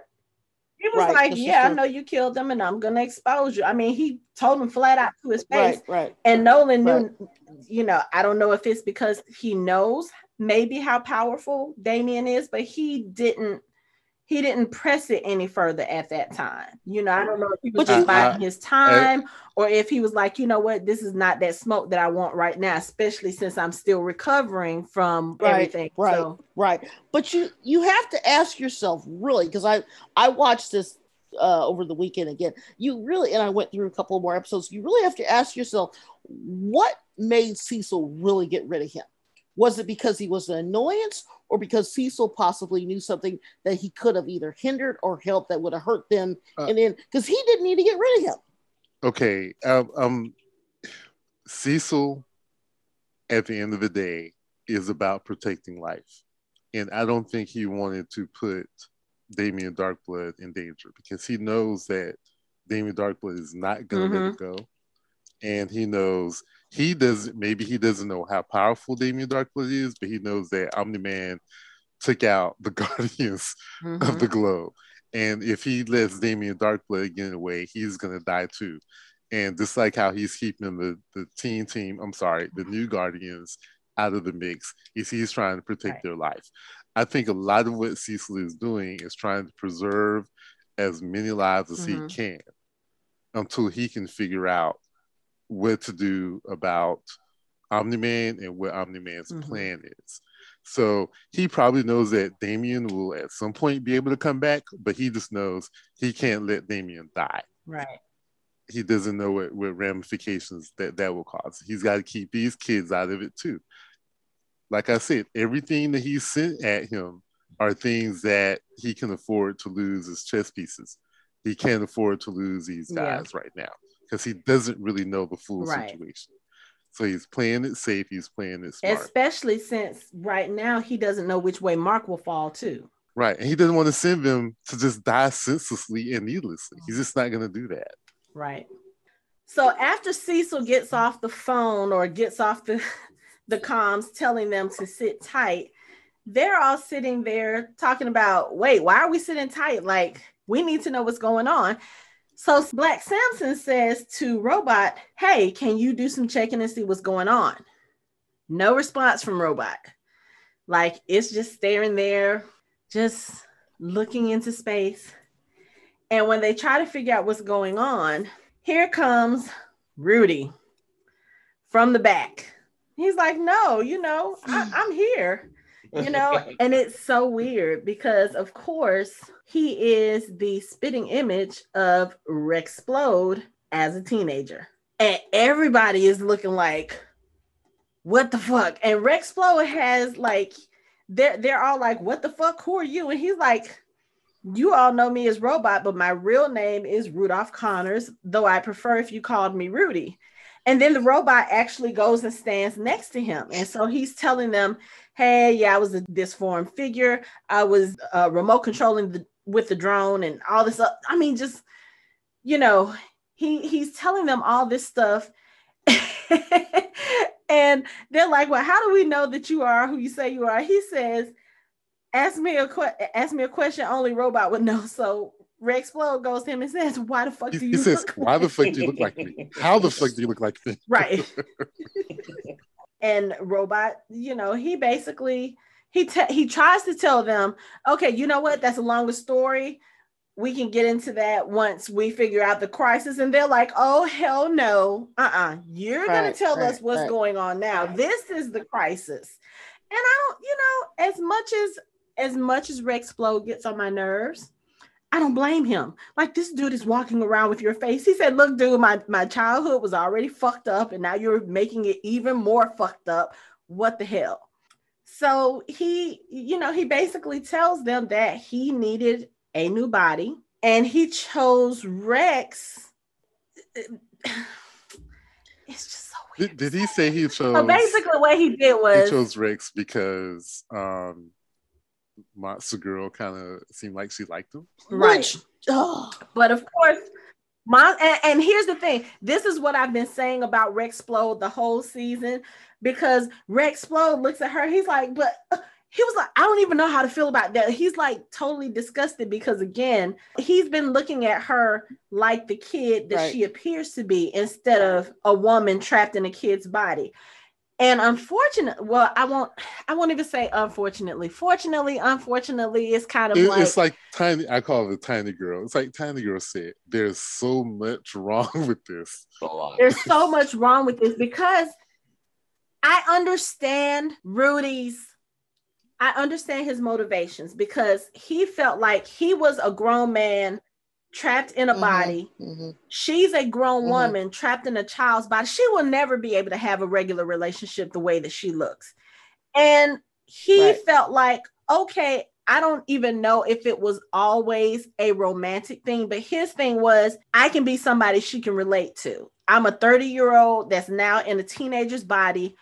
She has somebody to relate to, and you know, maybe something else will come out of it. I think No, that's where man. he's thinking, but I think Like, It's like, just- like, it's like so- tiny girl said, there is Is it is is it wrong? much There wrong is. Is it wrong that I threw up in my mouth when later on she grabs his hand for moral No, support? no, yes, it is. Yes, like, yes, oh. because I mean, you got. I mean, that was a that was a kind of nice moment. Even though, yeah, it's still this is this whole thing is problematic. The whole thing about him It making a body less- is problematic. The thing that he he is that he made a body to be with somebody who looks like a little girl is problematic. And the Right. whole the whole thing Right, where right. you're like, okay, where is this going? Like, what's the end game here? Literally, Okay, because the more the more she turns in, the more she turns into Monster Girl, the younger she gets. That, is he gonna that get is gonna younger too? Right. Yes, that's a huge That issue. is- Yep. Right. That is going to be a huge issue. I think right now the the the thing was he's 30 years old, she's 25 years old. They're close in age. He wanted to look similar to her so that she one again, she would have somebody she could relate to, someone who wouldn't treat her as a little kid because you you know that all of them even though they know she's grown, when you look at her, Right. you right. see a little kid. Right. So I think I Mhm. think on the one hand, he had good intentions, but the way he went about it was so, so wrong. First of all, you don't take somebody's. DNA without their consent. Black Samson said, and you did all this with no consent, like you didn't ask, you didn't get permission, nothing. He could have done this in such a different way. I know it sounds bad, but legally, It still would have been It was discarded DNA, so it doesn't. No, he took the DNA from his shoulder. Oh yeah, he did prick him, didn't he? No, he, yeah, he, Oh, yeah, he mind. took that Yes. DNA. He didn't, he didn't, he didn't, he didn't mop up the floor or cut off a piece of his blood-soaked clothing He or pulled a. Dorian He Gray him. from the League of Extra- uh, Extraordinary Gentlemen. Yes, he did. He was like, Yes. it- "Ow!" Yep. Oh, sorry about that. Right, right. So he could have done this in a more ethical way. He could have gone to Rex and said, Hey, look, this is the situation. This is what I want to do. Blah, blah, blah. Can I have your DNA? That still would have been weird. Hell no. That still would have been weird as fuck. But at least he would have Yeah, gotten it's been- consent. And everybody would he have wouldn't have known gotten consent what the what there's the no chance Rex would have said yes to No, that shit. not. There's absolutely no way, no not. chance in hell no. that Rex would have said yes to that shit. Not even money There's offered. No. nothing appropriate about a 30 year old man wanting to be a teenager to be with another teenager. Uh, no. Again, to be with another keep telling you guys. 25 year old trapped in a teenager. That's where the moral gray area comes in because Right. she is not a teenager. She She's is not. a grown woman that looks like a teenager. Right. That's But- where, But the perception. yeah, But the perception, it's the- Right. the But but perception. the Again, perception. that's why. Again, they could have. yeah, but they that's coulda done why he storyline. chose a teenage version of Rex. He's like, okay, at least Right. both of us are adults on the inside, but at least we both look like we're the same age on the outside. I know that that's what he was thinking. Again, still a morally gray area. It's weird. It's, it's I can I can understand the the logic of it because it makes sense. If if she's 25 years old but she looks like a kid, like I said, she will never ever ever have a normal relationship with a grown man. That's not going to ever happen. So what robot did, I understand it makes sense on that level, but still the way he went about it and the the means that he Mhm. went to go through it. Not only that, but you didn't even ask Monster Girl if that was something she wanted. Like, does she want a companion her age that looks like her? Like, she thinks that that's, I mean, that's a curse for her. Do you think she would want somebody else to have to live in th- with that curse? And then, like you said, Mike, the more she changes into her monster form, the younger she's going to get. What is he going to do then when he still looks 14, but now she looks five? Even though she's going to be 25, hell. 26, she might be 30 in that, but she might be 40 in a five year old's body. Mhm. I'm sorry. I It's was, still I'm going to create the dilemma. I'm sorry. I'm watching it again, and this whole thing about he's like, I took her, I took your DNA because she found you interesting, and he's like, wait, what? He was like, I don't even know how to feel about that. I don't know how to feel about that. He's like, God damn it, robot, stop fucking with me, please. It's great. This is. No, I'm sorry. I- It's, I- as I bad as it is. This I- whole. I, I don't know if this was his intention, but this whole Yeah. situation is like hilariously hilarious. This It is, so stupid. but but it's also Yeah. it's Yeah. sad because if you think about it like for the basics it makes sense. It just doesn't make sense because he's using somebody else's dna without permission. And now he looks like somebody who he has to look in the face every day. That's weird. Yes, it is. I mean, if you look at this legally, they've broken like 97 laws just just on the face of this whole thing. And again, I go back to the whole thing. I know it's Kirkman. I know we love him, but I honestly think that I could have done without this entire storyline because it's very But I feel bad for Rex. You But got to look at yourself as a teenager now every day. Like, God damn it. yeah, yeah, that could be a story. Right. That could be a come up. and not only that Yeah. you have to look at yourself as Like, I a thought I was- teenager being with a girl that you look at as a kid sister like he- that's how he's treated her this whole time and now you've got to look at your younger Right. self possibly being with her it's yeah it's it's it's so weird it, it's a very disturbing. The whole thing is just disturbing. I mean, I don't. Again, I don't know if they just threw it in for shock value. I haven't read Invincible in years, so I don't know if this plays out into something major later on in the books. But eh, for my money, they again, it's kind of like the whole benjamin this in there. button scenario like that's so, that's so weird i mean in Yeah. that that movie he Yeah. fell in love with someone and as she got older he got young it it's just it's weird Or, or the time traveler's wife. Yeah. Where he meets his wife as a little girl. Oh, yeah, oh, that's yeah, there you go. That's a classic That's right there. true. Also weird. which is weird because it, it's like one of those. What did you say, Michael? That that's the ultimate. Which came first, the chicken or the egg? Like, did you meet her as a little Yeah, girl and then fall in love with her, or had you already fallen in love with her and then you ended up going back in time and finding her as a little girl? And it's it's just it's one of those weird things. So So bad. It- it's so it bad. is. It is. It, it it's so bad. But um at this point there's there's really nothing they can do about it because I mean it's done now. They're just I they're really gonna have to figure out It's like she says, we, we all just need time to process this. exactly. Pretty much. Yeah, like I said, I Damn I shame. don't know. I have my own issues with this stuff like that. Yeah, but you know, uh, it's it's it's just so weird. Oh, like you said, having to look at your younger. s- Uh, I think. Oh no. Mm. Okay. anyway, so while they're st- while they're still debating all of that. Black Samson is at the comms and he's like, Well, I think I figured out why Cecil's keeping us on high alert. And he plays back video of Omni Man destroying one of Cecil's satellites and what he's doing. And Rex Splode is like, What the fuck is going on today? Like, today is the worst day of all days. Like, Right. Robot stole my face. There's a kid sized version of me walking around. Omni Man is destroying shit. Like, what the fuck is going on? But um, you know, I I don't know if the Guardians would be able to do We anything. know they won't be able to. like No, they're not gonna be able to do we shit. know they can't. No, the answer is no. The answer is no. I mean, just seeing what Nolan does to everything that's thrown at him in this episode. Like they brought back the kaiju. Mm-hmm. They bring some of uh, D.A. Sinclair's. Uh, They're cyborg zombies because they tr- they tried to eat Omni Man. Yes. They were they, all they were biting Yes. him everywhere. I was like, the fuck. I was like, oh, the Walking Dead. I see what you did there, Kirkman. Ah, Yeah. Because what Cecil says when Debbie asks what they are, he says they are soldiers. They are what did he They're- say? Reanimated soldiers or dead soldiers that are fighting for our country more one, time, last yeah. time. yeah, something like that. Yeah. I was like, really? And then D.A. Sinclair sitting there with his boy William did a job on him.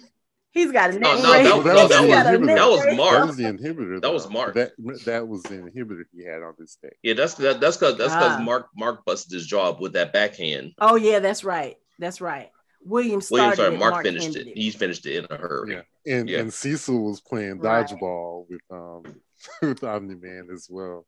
No, he no no he was playing Yeah. Nightcrawler. He was hundred percent Nightcrawler from the X Men. I like you shit. said he's like you know He was- he's like I've faced death a thousand times and that's the first time my balls were in my throat. He's like that was the first time he was ever scared. Yeah, Yeah. I mean all, but- all that was all that was missing was like blue blue smoke and a and a bamf sound effect.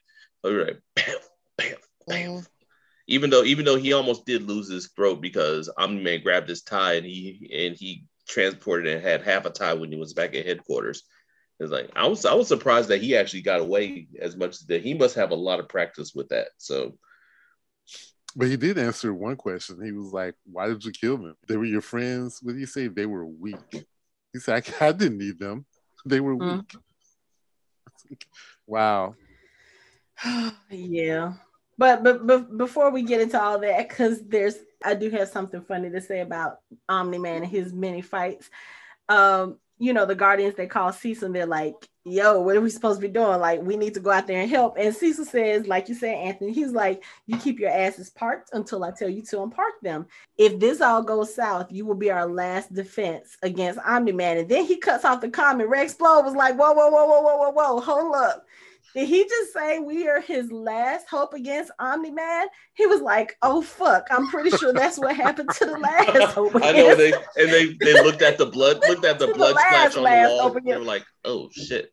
Uh, right, right. I think at this point they're all probably thinking like, um, how so? How bad do we really want to be guardians of the globe right Well, about now? Because I would think that I would think that would be zero to I'm good, Mm. man. So anyway, going back to the Mauler brothers real quick. The Mauler brothers, they have their mind control thing and they also have the body of Immortal, which I forgot they dug up at the end of the last episode.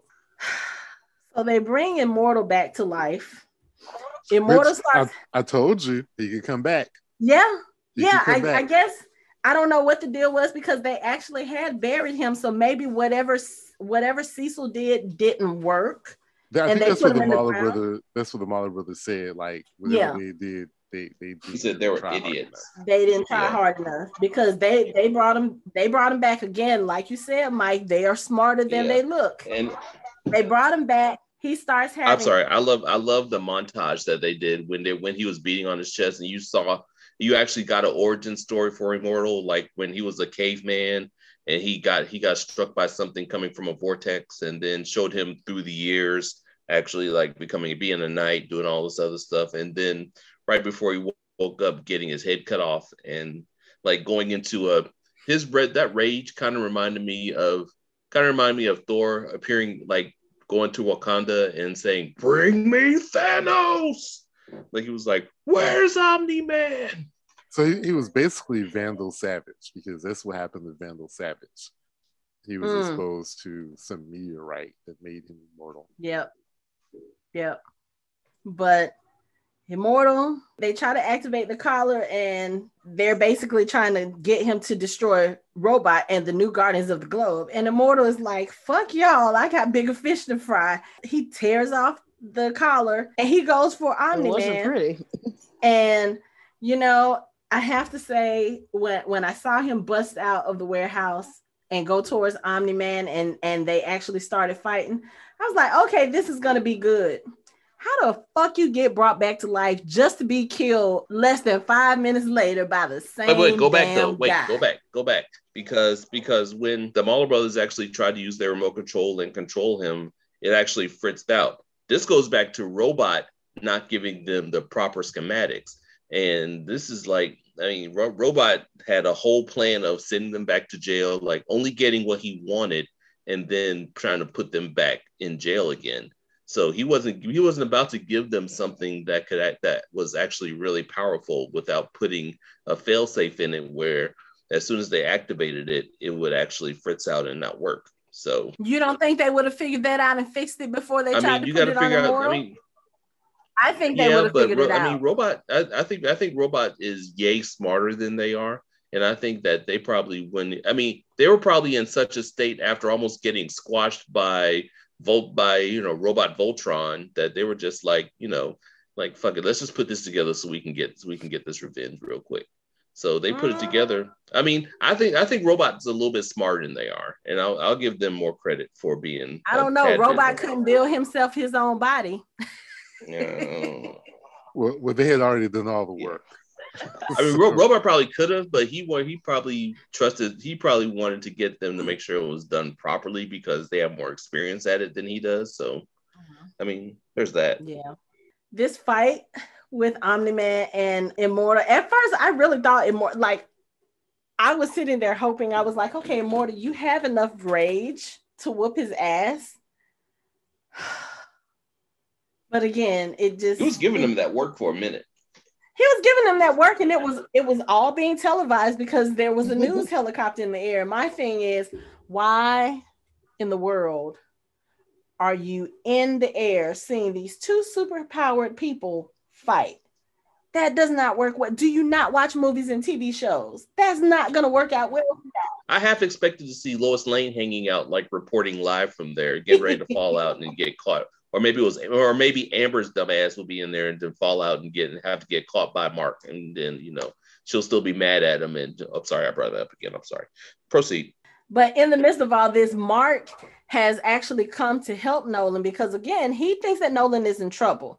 And Eve is the only one Cecil has actually been able to get in touch with and like, hey, you guys need to stay away from Omni Man. This is what's going on. And of course, Mark is already there. Mark is helping fight the kaiju. He's fighting the kaiju and not very well at that, while Omni Man and Immortal are kind of going at it. So Omni Man he's trying to save Mark, but at the same time, he's getting his ass at, the moment whooped by Immortal. And there's so many things going on with this. Like Omni Man has already, let me see, Cecil has uh, tried to kill him with a bomb. He's tried to send a laser not once but twice from a satellite in space and Nolan destroyed it. The second time I was like, okay, so now we're Randy Quaid in Independence Day you know, going to destroy the satellite. That I mean, that's literally what it looked like. When I saw it, I was like, up, yo. No, no, like no, you got you got to give the when when he when they started when they tracked him with it, he and Nolan was like, no, the you know the fuck you're you are not gonna do that shit. And then he got, and then you know, I mean, he just starts destroying everything. The zombie cyborgs try to get at him, they fail the kaiju, that fails. Did I forget anything? like, how many different times did Cecil try to kill Nolan in this episode? And it just, like, he just keeps getting up. And then, of course, like I said, this battle between him and Immortal, he's already knocked out several of Immortal's teeth. They're kind of going in at it. Immortal has way too much rage for this fight fighting with that much rage, fighting with that kind of emotion, that never works out well for the person fighting with the, with said emotion and with said rage because he goes to punch Omni Man, and what does Omni Man do? He punches him straight through his stomach, out the back, and Immortal on live TV. On live TV. And Immortal is no longer immortal. He is dead yet again. But now the whole world has seen Omni Man kill one of the Guardians. Amber has seen it, William has seen it, the Guardians are sitting there seeing it, and this is where you see Monster Girl kind of take Rex Splode's, oh, uh, excuse me, takes Rudy's hand. Mini explode. I shall call him Mini Splode. Mm. But you know, Immortal takes a he takes a minute to get down. He like gouges Nolan's eyes and he's still trying to kill him. And then of course, Nolan splits him in half and he kills him. And as the body kind of slides to the side like William's hamburger, there's Mark. And he has just seen his father kill one of the good guys. And you know, he tells Mark, he's like, Mark, we have to talk. We need to talk. We need to talk. And the episode ends. And I was like, oh, they didn't even give us a post credit scene for this one. Really? Bum, ba-dum, bum, bum, bum, bum. man, there's it was just- amazing. It it really was one of those things that I knew it was coming, but I was like, oh, it was just so good. I mean, we watched it the very next week, but Mark was like, I want to wa- I want to watch it now. I'm like all week long we kept saying to each other, we have to watch it now. I mean, it was literally that good. yeah, it was good, but I'm telling y'all that next episode, And listen, we're about to get some the boys level Yep, master. I, I have a Mhm, feeling. mhm. Yeah. It's- oh yeah. it's about to be so destructive. I don't know what Nolan's going to say to Mark at this point. I don't know if Mark will be receptive to what Nolan says at this point, but I think now Nolan has absolutely nothing to lose.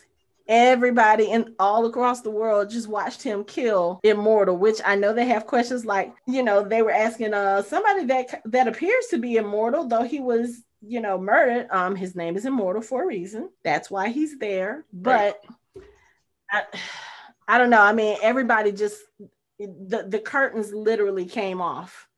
Everybody sees him for who he is now, and de- depending on what kind of explanation he tries to give, it can go either way. He can try to convince people that he is a good guy and that maybe Immortal was, you know, maybe he was experiencing some psychological problems after being almost murdered or I don't know how he's going to spin it, but something tells me at this point, Nolan probably doesn't give a fuck, and all hell is about to break loose. yeah. But if the if the newscopter had a pretty good mic, it would have heard um it would have heard Immortal saying Immortal. you betrayed us. Yeah, Yeah. you killed us, you You bastard, and right. all that, yeah. But I don't know. You know, we we had we apparently had this issue with people spe- saying things and not speaking loud enough for other people to hear in this series. yeah. Mark, is that you? so Like, dude, hush. How is it that we are almost at the end of this series already? It seems like it went by so fast. It really did. Yep. Yep. Well, they, they did an excellent job. I mean, they really, and, and like I said, one of the things that really attracted me, and I like some anime and I love all of the uh, superhero stuff. Uh, I really enjoy the fact that for the first time, other than say Justice League, we got adult content. We, it wasn't dumbed down. I mean, I sort of despise Rebels because it's so kiddish Mm. but this was high grade adult level stuff. They didn't pull any punches, and it was well written, and it made sense. I didn't have to watch a clone of uh, somebody who I can't stand, Bad Batch. Uh, but it was really well done, and I, I'm I'm excited. It's got two more seasons. I mean, this Yes, is my issue. it has been renewed for seasons two and three.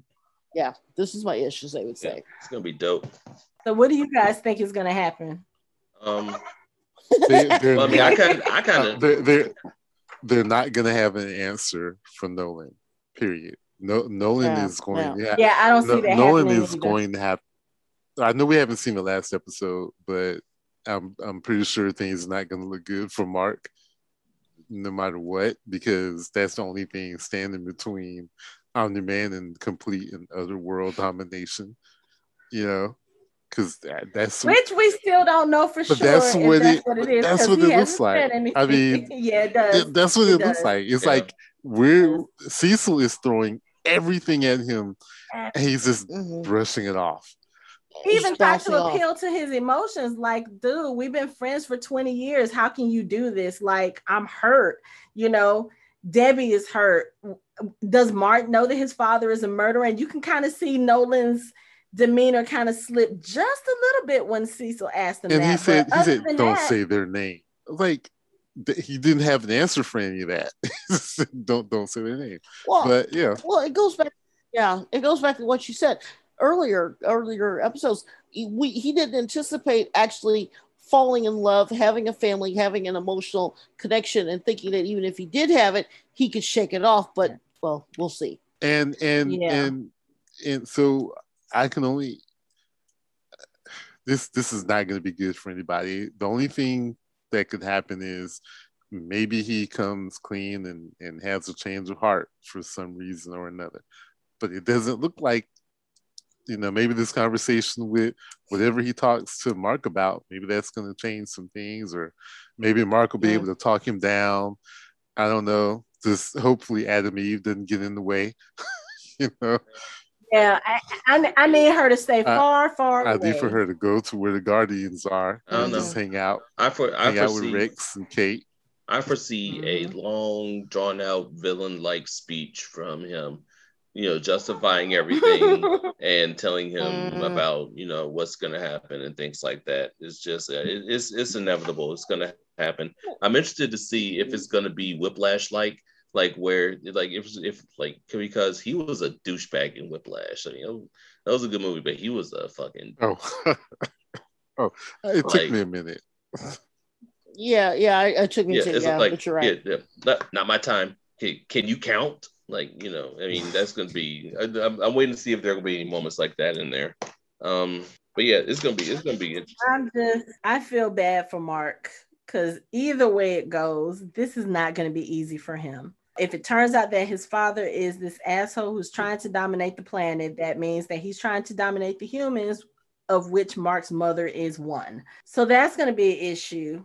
If he's trying to recruit Mark to his cause, that's going to be an issue because again mark is half human. Mark has been raised on earth. Mark didn't even know about viltrum until a few years ago and he still doesn't really know much about it. So to expect him to have loyalty to your planet and whatever your people's intentions are just because of you i think that's asking a bit much especially given the behavior that your son just recently witnessed. Or if Mark decides, hey, okay, so I'm gonna be with my dad and I'm gonna do what my dad wants and we're gonna do this, which I I really don't see. Again, Mark is half human. He gets a lot of his personality from Debbie, I think. So I don't think that will be a thing. But even if it is, he's gonna end up losing his friends because of it, because that means you're trying to dominate all of the people on the planet, including the people you now call friends and your so-called girlfriend. So it's I feel sorry for him. He's he's not gonna win either way it goes. And poor Debbie, I just That's a lot. that that's that's a lot to have to deal with. And then if you think about it, she now knows that Omni Man killed the Guardians. Pretty much all of the world now knows that Omni Man killed the Guardians, which means that Debbie is going to be a pariah of some sort within her community, within the people that they know, with people like Olga, who she considers a friend, but mm-hmm. whose husband was killed by Omni Man. It's just Yeah. they're all Yeah. they're all gonna have fucked up lives Yeah. from this point on, and it's just I just, just want to know how bad it's If by be. community you mean the entire world, then yes, she's gonna be a pariah to the community because it's like even it does it's not gonna matter what she says. She was her, she was she is his husband. They're like, how did you not know? She's gonna get all kinds of flack for this shit. And it's really undeserved Mhm. because it's like she he's the one person you wouldn't think that this would that would do something like this. And why how He was a superhero. how would she know? Well, no, that that's that's just like the women who unwittingly are married to like serial killers. They just didn't know, you know, or kidnappers or something. you Yeah, know? I because mean, that's one of the things about their personality. Like they have Right, that charm and they have the and mhm. and think about it. Even in the earlier Yeah, episodes, before, the first episode before we saw him murder the Guardians, and even after we saw him murder the Guardians, he still treated Debbie with a lot Mhm. of love, with a lot of respect. When he stepped out of line with her, she called him on it, and he and he changed and went back to being Mhm. Who he was. So we have no reason to think that he Right. is anything but a devoted husband and father. Right. You know, except for the Yeah. little pieces that we've seen here and there when Mark was getting his ass kicked by Motorhead's people Mhm. and all of this stuff. You know, we started to see the cracks then, but again, this is like what episode five, episode six. Right. Right. So- right. We've already had the first half of the season where we see him as this devoted family man, devoted father. He's Right. teaching his son about being a superhero and all of this other stuff. So it's just if he is there on earth for nefarious reasons, which I think we're all pretty much certain this is what the case is. It's mm-hmm. just going to be a hard pill to swallow for Debbie and for Mark. And I want to see what that fallout is going to be. Yeah. Like, how do you deal with something like that? That's that's that's rough. Um, real quick, shout out to Atom Eve for being an expert barista and and and her own shower. Like when she woke up, like in her treehouse, and like literally was like like got out of bed and was like ew, and just like made her powers like clean herself. I was like, damn, I want that. Like that. That's Yeah, that's, that's a power I wouldn't mind. I wouldn't mind having like early in the morning. Mhm. Um, uh, shout out to Robot for being. I still think Robot's kind of a low key villain, just because of like how deceitful he was in a plan to get a body. Like he he did a lot of creeping around like with his team. Like his team had no idea he was doing this shit, and he broke he broke two dangerous criminals out of jail. Granted, he tried to put them back, but everything he did with that, he had a backup plan on backup plan to be deceitful and like not really tell the truth about about what's going on. And Isn't that what you said, Anthony? Robot is the type that he seems like the type to have plans on plans on plans. he did, man. Yeah. Um, shout out to Omni Man for having having the weirdest fetish in the world because he every chance he gets, he smashes somebody's head. Like he reminds me of that kids in the hall thing where he where you're like, I squish your head, I squish your head, I squish your head. Like he he's a head buster, like nobody's bit. I'm like, he just I mean, even when it's not necessary, he like he like squishes someone's head and doesn't think anything about it. Oh, and shout out to Cecil for not being Batman like at all. For it for him to have known known Omni Man for 20 plus years and not have a backup plan or a successful way to take care of him like Batman has like Batman has plans to take care of any of the Justice League in case they get out of out of hand. He had 20 years to figure that shit out and had no success. He has so much trust in Omni Man. Yeah, I know Bruce Wayne. I, Bruce Wayne's a friend of mine. Sir, you are no Bruce Wayne. That, wait, wait. Uh, it's not. It's not for lack of trying. There, there's no answer. there's, there's no answer for Omni Man. That's the. I think that's the point of the show. There's no answer for him. None. So you don't you don't think that it was just that he trusted Omni Man more than he should have? I would. I think he's always tried to get him on the Guardians because he wanted to keep a close eye on him. I, I don't think he's ever fully trusted. Okay. Mm. I I'll, I'll tend to I don't think. Cecil trusts anybody. Yeah, Yeah. yeah, yeah I, I really, I don't think I- he I tend to agree. anyone. He probably trusted Donald. Mm, I mean, yeah. I mean, yeah, to a Donald's a company yeah. man. I mean, Donald's basically Coulson. I mean, Mhm, Company No, man. Coulson would have made himself scared. no, I mean, he, And Coulson would have had a backup plan. And Coulson had Melinda May. So There would have been a trap door. yeah, no, I'm that's- no, I'm talking first Avengers Coulson. Oh, Oh, I'm yeah, talking- you're okay. talking Shield about. I just I'm got talking- this security clearance. Oh, Coulson. okay, okay, yeah, okay. All right. right. I'm talking. I'm talking. I'm talking Coulson with the Captain America cards Okay. and like gotcha. holding gotcha. a gun. Like, oh, this how that works. Yeah, that's the Coulson. Not Okay. not Okay. not Agents of Foxing Shield on the Coulson. No, no, edges. no. That's a way different Yeah, person. okay. Okay. Literally and figuratively. Okay. we only have one episode left, and I have a feeling it's going to be a doozy. It's gonna be. It's gonna be man, good. Listen. It- it is going to be Define good. Um, let me put it this way. I, I I've only watched it once, but Mark and I were watching it on a Saturday and we were like, crap, now we gotta wait for season two. I mean, we were just like just speechless because we had just watched uh, Falcon and Winter Soldier before that, and we were like, okay, let's watch this now. We were like, wow, we should have watched this first. That's how good it was. Jeez. You know, so That that's a lot of emotion for one night of watching. I told a friend about the show, a coworker about the show. She binge watched it in three days, and she came back to school and she was like, "I'm mad. Why are you mad? I want season two and three right now." Mhm, mhm. I spoke to one of your other coworkers about this show, and he watched it and started listening to the podcast. And after, I don't remember. Oh, I think after he watched the finale, he came and sat in my office, and he was like, "I, I think I need therapy." Oh, jeez. Yeah. But See, that's what we want, though. You know, the the the the 63 year old. She's been listening to the podcast while she's getting her radiation done, so she's been sending me notes via text.